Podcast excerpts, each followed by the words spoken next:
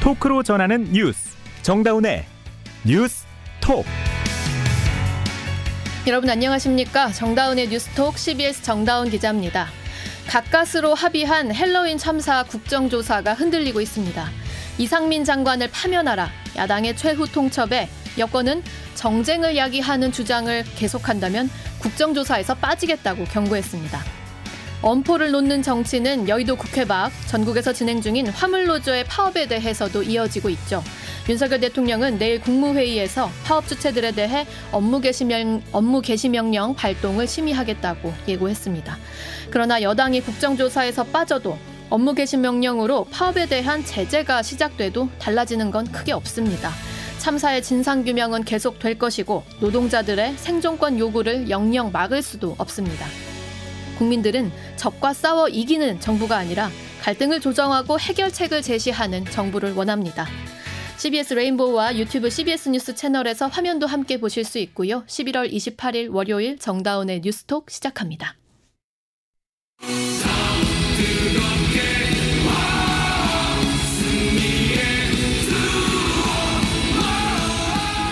잠시 뒤 카타르 에듀케이션 시티 스타디움에서는 우리나라와 가나의 경기가 열립니다. 조별리그 H조 2차전이고요.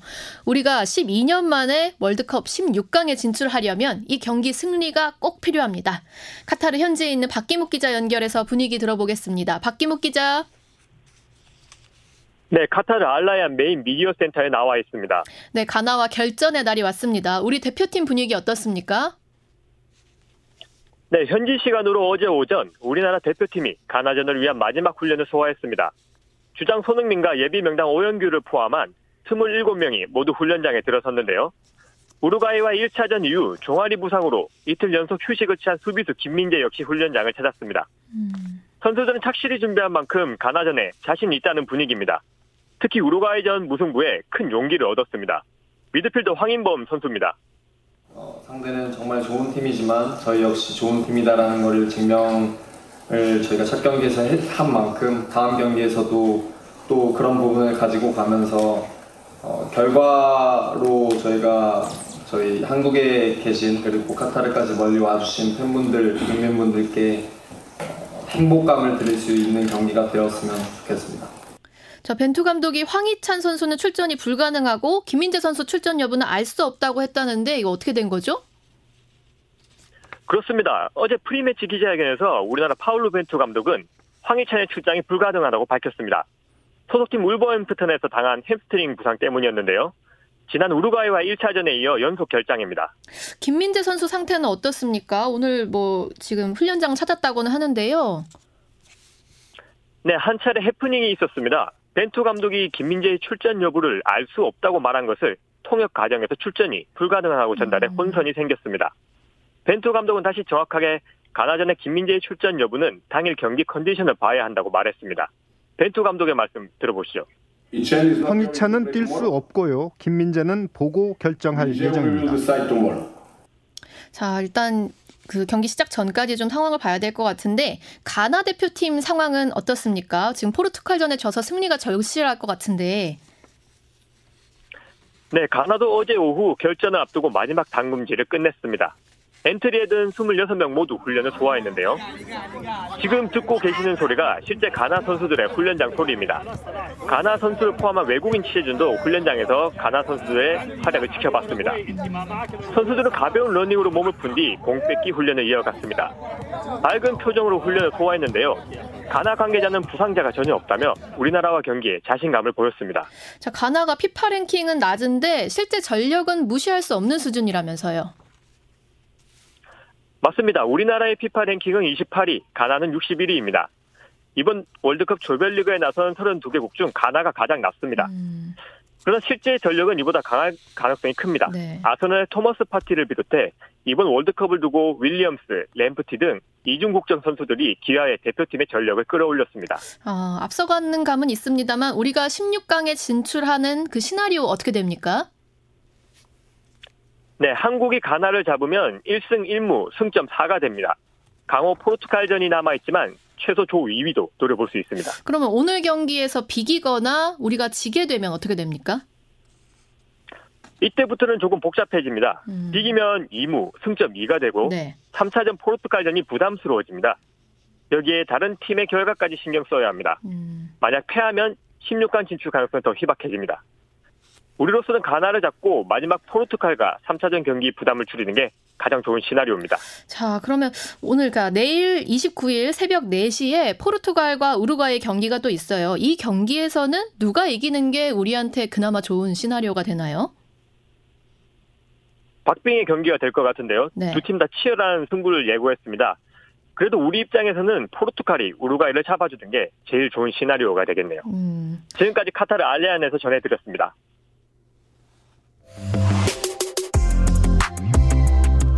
여러분은 지금 뉴스다운 뉴스 정다운의 뉴스톡을 듣고 계십니다. 화물연대 파업 닷새째죠. 오늘 정부와 노조가 파업 이후 처음으로 교섭 테이블에 앉았습니다. 하지만 양측 입장차만 재확인했고요.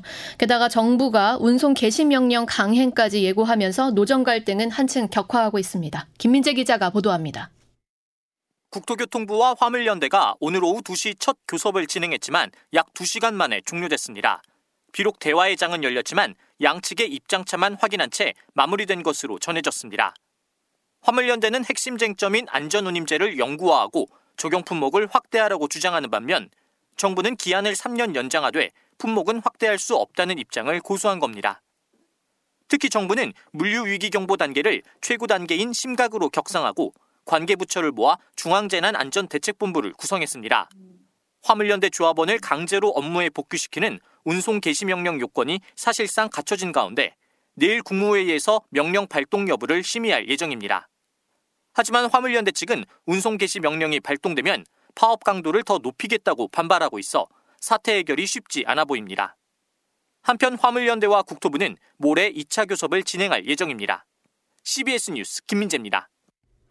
네, 화물연대 전국적인 파업 벌써 닷새째입니다. 일선 주유소들에서는 벌써부터 제때 유류를 공급받지 못하는 등 파업으로 인한 여파가 나타나고 있습니다. 전남 CBS 유대용 기자가 보도합니다. 전남 순천 도심의 한 주유소에서 차량들이 줄지어 기름을 넣고 있습니다. 일대에서 가격이 가장 저렴하다고 입소문이 나면서 출퇴근길 손님이 북적이지만 주유소 관계자의 표정은 어둡기만 합니다. 저장 탱크 유류 보관량은 25%가량으로 이틀에 한 번씩은 기름을 채워야 하지만 화물연대 파업 여파로 제때 유류를 공급받지 못하고 있기 때문입니다. 실제 지난 주말에는 기름이 바닥나 반나절가량 영업을 중단하기도 했습니다. 해당 주유소는 그동안 정유사가 있는 가까운 여수에서 주기적으로 기름을 수급해 왔지만 화물연대 파업이 시작된 이후부터는 먼 지역까지 찾아가 겨우 유류를 구해오는 처지입니다. 대규모 석유화학단지인 여수국가산단이 인접했음에도 불구하고 정유사들의 탱크로리가 이번 화물연대 파업에 집중 타깃이 되면서 일선 주유소까지 타격을 받는 겁니다. 주유소 관계자입니다. 제 여수 공장을 혼자 막았다고 어차피 기름은 딴 데서 퍼야 되거든요. 그러면 지금 벌써 운송료가 리터당 10원이 더 올라가면 저희도 기름값을 10원 더 올릴 수밖에 없어서 운송료가 많이 올라가죠. 여수국가산단 내 정유사들은 화물연대와 협의해 매일 최소한의 물량은 내보내고 있어 당장 극단적인 상황은 없을 거라면서도 정부와 화물연대 간 강대강 대치에 대해 노심초사하는 분위기입니다. 여수국가산단 내 정유사 관계자입니다. 급한 물량이라고 치고 지금 하루에 뭐 100대, 150대 정도는 출하가 가능하고 있는 상황입니다. 근데 이제 이것도 이제 정부하고 협상이 어떻게 잘못돼가지고 이제 뭐 강대강으로 가가지고 어떻게, 어떻게 됐다. 그러면 이제 확 막아올 수 있는데. 화물연대 운송 거부 여파가 산업계는 물론 소비자들의 일상생활까지 점차 파고드는 가운데 정부와 노동계 간 협상 시점이 변수가 됐습니다. CBS 뉴스 유대용입니다. 더불어민주당이 이상민 행정안전부 장관을 파면하라면서 윤석열 대통령에게 일종의 마감 시한을 정해줬었는데요. 그게 오늘입니다. 내일이 이태원 헬로윈 참사가 발생한 지 딱 한 달째거든요. 대통령실은 수용할 수 없다. 격앙된 분위기고요. 국민의힘은 조사 결과가 나오기 전에 정쟁거리를 만든다. 야당을 비판하고 있습니다. 여야가 간신히 합의한 국정조사도 지금 파행 수순으로 가, 가고 있는데 정치부 윤진아 기자와 상황 짚어보겠습니다. 윤진아 기자 어서 오세요. 안녕하세요. 네, 오늘까지 이상민 행안부 장관 파면하라 민주당이 이제 최후 통첩을 했었는데 이 참사에 대한 정치적 책임을 지라는 게 민주당 요구였었고 지금 대통령실은 움직임이 없는 거죠? 네, 일단 대통령실 핵심 관계자 입장을 전해드릴게요. 국정조사를 하기도 전에 이 장관 파면을 요구하는 것은 옳지 않다. 음. 그리고 다른 관계자도 국민 여론이 좋지 않은 것은 사실이다. 뭐 인정은 알고는 있는 것 같아요. 음. 그런데 국조에서 책임 소재가 가려진 것은 아니다. 그래서 음. 바뀔 건 없다. 이렇게 전해왔습니다. 그러니까 책임 소재 가리려고 국조하는 건데 음. 왜 먼저 파면하라고 하냐. 그쵸. 이 원인 규명하고 우리가 조치 취할 테니까 좀 있어봐라. 이런 음. 기존 입장이네요. 예, 기존 입장을 할 수 있습니다. 그러니까 여권이나 대통령실에서 이제 전해진 전해지는 말을 종합해 보면요. 윤석열 대통령이 이상민 장관을 끝까지 사수하겠다. 이런 것 같지는 않아요. 그러니까 어. 상황을 보면서 그러니까 국적 그게 제 정무적 책임이 있는 거잖아요. 네. 기본적으로 정무직 장관이기 때문에 이런 일이 있으면 의뢰 장관이 정치적 책임을 지고 사퇴하는 일이 많았기 때문에 그런 걸 완전히 무시하는 것 같지는 않아요. 그런데 왜 그럼에도 불구하고 이제 어. 정치인 출신이 아니다 보니까 일단 음. 따질 건 따지고 해야 된다라는 인식이 좀 강한 것 같고요. 어. 그 다음에 어, 지금 일단 이렇게 좀 실기한 측면도 좀 있긴 하잖아요. 네 그러다 보니까 여권 안에서도 원래는 좀 잘라야 한다라는 의견이 음. 있었지만 통실 분위기가 그러니까 사태를 먼저 수습을 한 다음에 따져본 다음에 결정하자 쪽으로 이렇게 기울어진 상황이었어요. 아, 그럼 이미 시기를 좀 놓쳤다. 음. 나가려면 진작 나갔어야 되는데 이렇게 나가라 나가라 하는 상황에서 나가게 되면 이건 뭔가 정치적으로 밀리는 듯한 입장을 그러니까 뉘앙스를 주는 예, 기본적으로 정치인이 아니라는 말씀을 먼저 드렸지만 음. 그런 인, 그런 게 이제 여러 부분에서 나타나고 있잖아요. 그래서 아. 이거를 약간 밀린다라고 해석하는 게 아니냐라는 음. 얘기도 굉장히 많이 있어요. 자, 그러면은 뭐 지금 한쪽이 무슨 주장을 하면은 이게 조율을 하는 그런 상황이 아니라 바로 공격으로 인식하고 방어에 나서고 뭐 계속 음. 강대강 대치로 가고 있는 그런 상황인 거죠. 맞습니다. 그러니까 실기라는 말 아까도 했지만 네. 민주당이 계속 그런 부분을 자꾸 늘어지는 건 사실이에요. 음. 그러니까 이미 실기했으니까 우리가 계속 밀어, 밀어, 밀어, 밀 수 있는 명분이 생기는 거잖아요. 음. 민주당 입장에서는. 그래서 이제 정부가 정치적 도의적 책임을 느끼고 있다는 메시지를 가장 확실하게 전달할 수 있는 게 사실 당장 파면시키고 그 다음에 그렇죠. 사실 음. 이 과정을 수습한 다음에 진짜 물러나겠다. 옛날에 세월호 참사 당시에 이주영, 이주영 장관이 네. 해수부 장관이 실제로 그런 일이 있다 보니까 음. 그런 방식으로 해도 되는데 그런 상황은 지금 놓친 것 같습니다. 음. 그래서 밀리면 안 된다 이런 인식까지 합쳐졌고 음. 거기다가 민주당이 최후 통첩을 했잖아요. 당장 네. 파면에 국정조사 합의 이후에 뭐 소위 잉크가 마르기도 전에 그렇죠. 이상민 장관을 파면하라는 음. 요구를 강하게 하니까 당초 나름대로 시기와 그 방식을 고민하고 있던 대통령실에서도 강경 기류로 약간 바뀐 아. 분위기가 읽혀요. 근데 여기에 대해서 이제 여당 내부에서도 약간 다른 의견이 있다가 지금은 그냥 거의 동조하고 있는 상황인 거네요. 예, 현재 그렇습니다. 그렇습니다. 음. 자, 뭐 계속 점입 가경이에요. 뭐 강대강 대치로 나가고 있고 지금 뭐 민주당은 윤통의 뭐 국민인지 이 장관이면 선택하라 뭐 지금 이런 얘기 하고 있는 거죠. 그렇죠. 그러니까 국민의힘은 당연히 대통령실을 엄호할 수밖에 없는 상황이고 민주당은 공세 드라이브를 걸고 있는 상황이고 이거는 어, 각 당의 대표 주자들의 발언을 직접 들어보시고 판단하시면 좋을 것 같습니다. 네. 국민의힘 주호영 원내대표 조사 결론이 나기도 전에 그런 요구를 하는 것인데 그렇다면 국정조사를 할 이유가 없는 것입니다. 예, 또 다른 어, 정쟁거리를 만들고 어, 무리한 요구를 하는 것 같습니다. 아무도 책임지지 않습니다.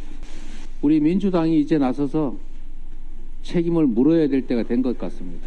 국민과 함께 책임을 묻도록 하겠습니다.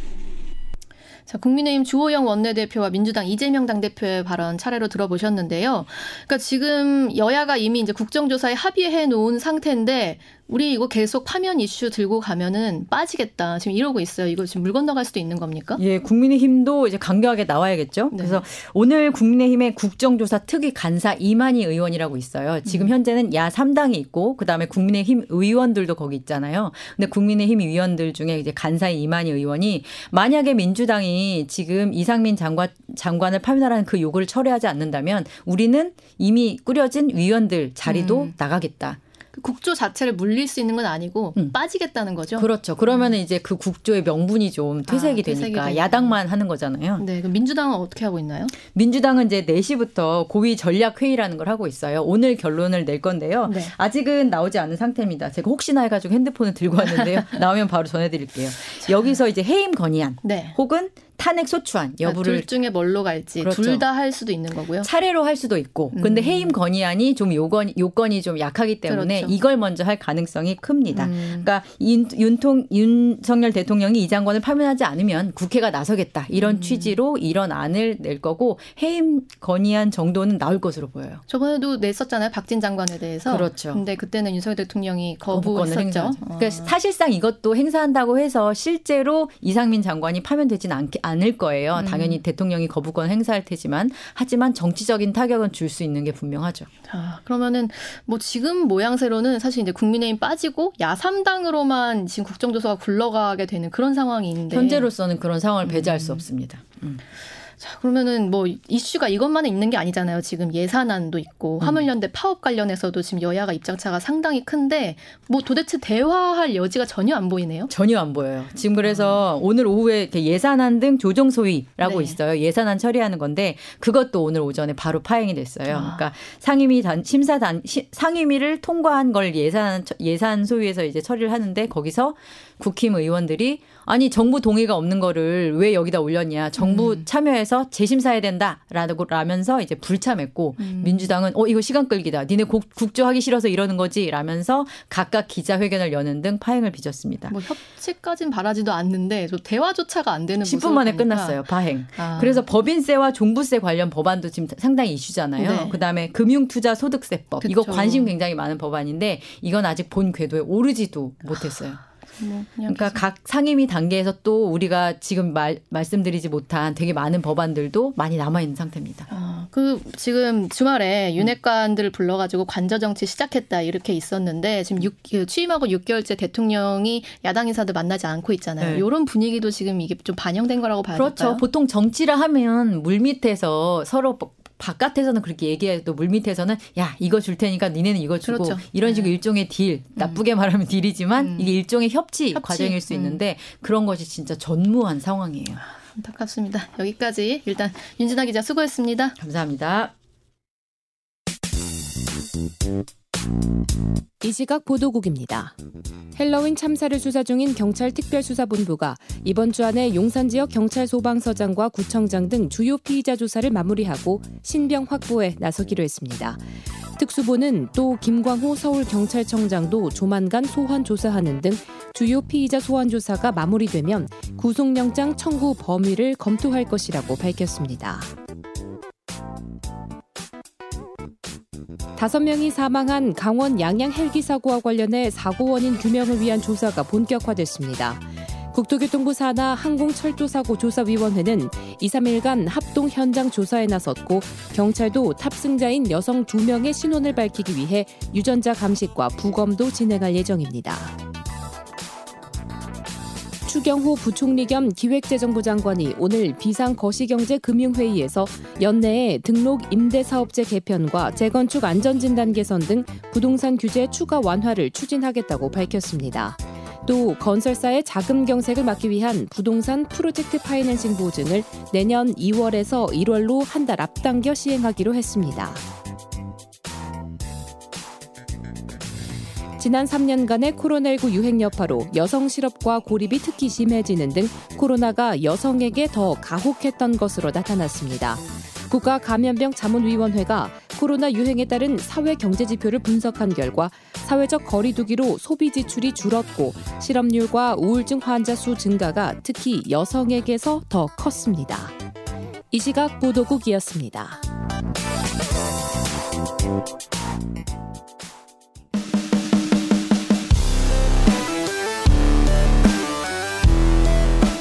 온라인 핫 이슈를 짚어봅니다. 어텐션 뉴스. 오늘 하루 온라인에서 가장 주목받은 뉴스만 콕콕 짚어봅니다. 어텐션 뉴스 김동빈 기자 어서 오세요. 네, 안녕하세요. 네, 오늘 가져온 소식은 뭐죠? 예, 첫 번째 소식은 주거 침입 노린 취재입니다. 취재인데 목적이 주거 침입이에요. 예, 저도 약간 물음표 땡땡인데 네. 저도 잘 모르겠습니다. 한번 판단을 한번 해 주십시오. 네. 이른바 청담동 술자리 의혹을 제기했던 유튜브 채널 더 탐사가 어제 오후 1시 반쯤에 음. 서울 강남구 도곡동에 위치한 한동훈 법무부 장관 거주지를 찾았습니다. 네. 이들은 한 장관의 동의나 뭐 당연히 허락 없이 그가 거주하고 있는 아파트 공동 현관을 통해 집문 앞까지 찾아갔는데요. 음. 그러면서 한 장관의 아파트 문 앞에서 일요일에 경찰 수사관들이 갑자기 기습적으로 압수수색한 기자들의 마음이 어떤 건지 한 장관도 공 감해 보라는 차원에서 취재해 볼까 한다 이렇게 어. 주장을 했습니다. 그러니까 쉽게 말하면 너도 당해봐라 약간 어. 이런 취지인 것 같은데 당시 집안에는 한 장관 부인과 자녀만 있었던 것으로 전해졌습니다. 뭐 이거는 판, 따지고 보면 취재 목적이 아니라 너도 압수수색 같은 그런 분위기 한번 느껴봐. 얼마나 이게 압박적인지 요런 거네요. 그러니까 예, 잘 이해는 안 돼요. 이게 뭐 언론을 표방하는 단체로서 할 수 있는 일인지는. 예, 저도 잘 이해가 안 되는데, 그러니까 정당한 취재 사유가 잘 안 보인다는 게 조금 네. 무리한 취재를 한 것으로 보이는데요. 한 장관 측이 자신의 집을 찾아온 이, 이 취재진을 주, 주거 침입으로 경찰에 신고하자 해당 매체 강진구 기자는 자신은 기소되길 원한다 이렇게 동영상을 올리기도 아이고. 했습니다. 강 기자는 영상을 통해 기소되는 순간 경찰의 모든 수사 수사 기록이 제 손에 들어온다 이렇게 말을 하면서 음. 했는데요. 형사 재판에 피고인 신분이 되면 사실조회 요청을 할 수 있으니까 네. 이를 이용해서 이제 술자리 의혹과 관련된 취재를 계속 이어가겠다는 취지로 보입니다. 음. 일단은 그러면서 이강 기자는 한 장관은 반드시 수사지휘권을 발동해서 나를 기소하라. 음. 그러면 나는 경찰의 수사 기록을 다 훑어보면서 청담동 술자리의 2라운드 진실 공방의 2라운드를 준비하겠다 이렇게 어. 말을 했습니다. 한 장관은 이, 이 얘기가 나오자 오늘 이제 법무부 출근길에 과거에 이정재, 이마수, 용파리 같은 정치 깡패들이 정치인들이 나서서 하기 어려운 불법들을 대행했다면서 지금은 더 탐사 같은 것이 정치 깡패들이 했던 역할을 하는 것 같다 이렇게 비판을 했습니다. 한 장관의 발언도 상당히 세네요. 예, 강대강인데요. 네. 다음 소식 전해주시죠. 예, 다음 소식은 가나전 앞두고 치킨 눈, 눈치 게임입니다. 어. 오늘 밤 10시 한국과 가나의 카타르 월드컵 조별리그 2차전이 열립니다. 응원전의 대표 메뉴인 치킨 주문이 또다시 폭증할지 이 눈치 게임이 벌어질지 또 어, 관심사. 배달은 좀 위험할 것 같고 제 예. 생각에는 예. 들고 사들고 들어가셔야 될것 아, 같아요. 저부터도 지금 고민 중에 있습니다. 지난 24일 날 우루과이전 때는 치킨 주문이 급증하면서 배달 어플리케이션이 한동안 마비되는 등 진짜 치킨 대란이 벌어졌다고 그때 또 합니다. 이제 쿠팡이츠 기사님들이 파업하셨거든요. 네. 음. 실제로 근데 교촌 치킨이나 BBQ 치킨, B, BH 치킨 같은 경우에 그날 매출이 전달 동기보다 각각 140%에서 200% 정도 상승을 음. 했다고 해요. 정말 치킨 대란이 일어난 건데 오늘도 누가 먼저 치킨을 시킬지 역대급 눈치 게임이 네. 벌어질 것으로 보입니다. 아무래도 우루과이전에 이어서 가나전도 약간 야식을 부르는 10시잖아요. 딱, 딱 10시요 또 공교롭게. 네, 그래서 음. 또 눈치 게임이 벌어질 것 같은데 음. 이런 치킨 대란 때문에 온라인에서는 점심부터 치킨을 미리 준비해 놓고 음. 경기 직전에 에어프라이기로 데워 먹겠다 이런 음. 얘기부터 경기 시작 3, 3, 4시간 전부터 미리 치킨을 시켜 놓겠다 이런 게시글도 잇따르고 있습니다. 네. 치킨 대신에 떡볶이나 뭐 피자, 족발 등 다른 메뉴들도 있을 수 있으니 아. 고려를 해주시길 바랍니다. 현명한 선택을 하셔서 꼭 예. 재밌고 맛있게 축구 관람하시길 바랍니다. 마지막 소식은요? 예, 마지막 소식은 태연도 속은 땅 사기입니다. 가수 태연 씨인가요? 예, 그렇습니다. 개발 불가능한 토지를 개발이 될 것처럼 속여서 수천억 원을 가로챈 일당이 검찰에 넘겨졌습니다. 음.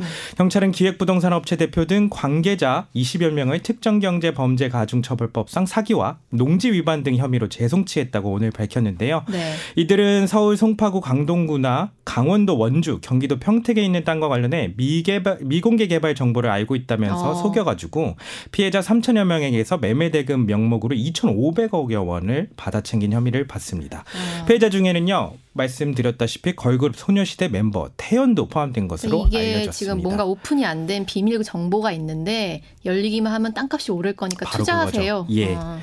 근데 알고 보니 이 땅은 실제로 개발이 전혀 불가능한 땅이었다고 전해지고 어. 있습니다. 경찰은 지난해 7월 피해자들의 고소장을 접수해 수사에 착수했는데 이제 그래서 관계자 10명을 송치했지만 이제 네. 검찰에서 보안 수사를 요청하면서 사건을 다시 넘겨받고 1년 가까이 더 수사한 뒤 검찰에 넘겼다고 합니다. 네, 여기까지 듣겠습니다. 김동빈 기자 수고했습니다. 감사합니다.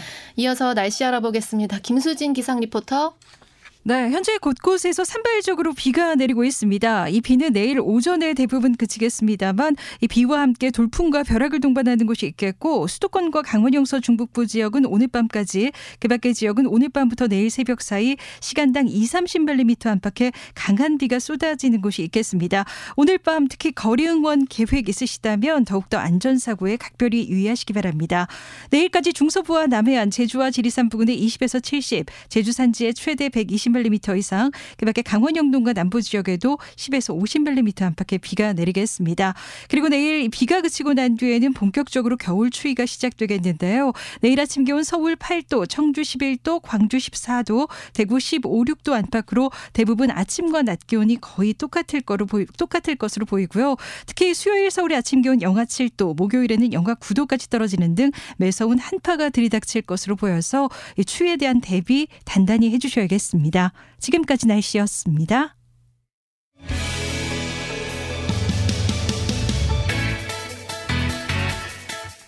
네, 오늘 조별리그 2차전 열리죠. 카타르 월드컵 대한민국 대표팀과 가나의 경기입니다. 서울 광화문 광장에만 3만 명 이상이 모일 것으로 경찰이 추산하고 있는데요. 비도 오고 날씨도 급하게 추워집니다. 응원전에서 건강과 안전에 모두 유의하시길 바랍니다. 정다운의 뉴스톡 오늘 여기까지입니다. 고맙습니다.